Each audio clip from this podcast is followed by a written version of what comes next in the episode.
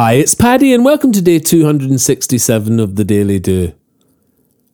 Actual events never feel as bad as the fear we felt before.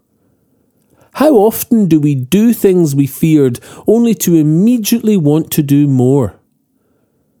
With the help of my varied life, I've got some proof and it's sinking in that fear is always worse than what is actually happening.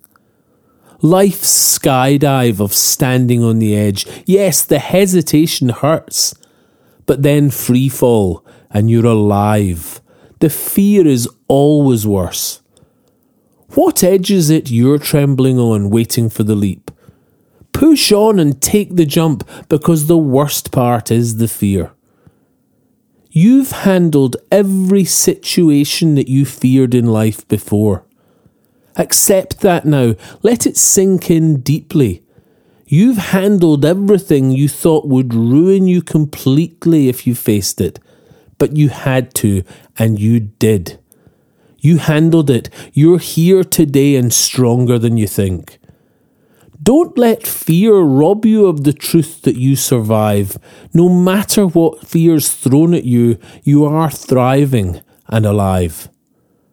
Fear won't give up or learn to fade, but we can learn its truth that it's trying to stop reality that will not frighten you.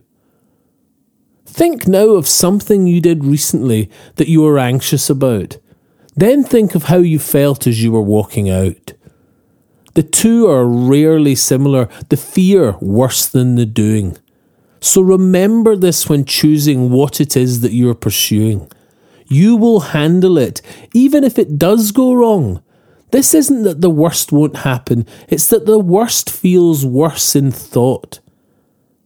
Crack on and you will handle it as you have done all your life.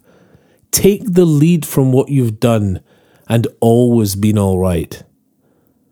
Standing on the edge, the hesitation hurts but then free fall and you're alive. Yes, the fear is always worse.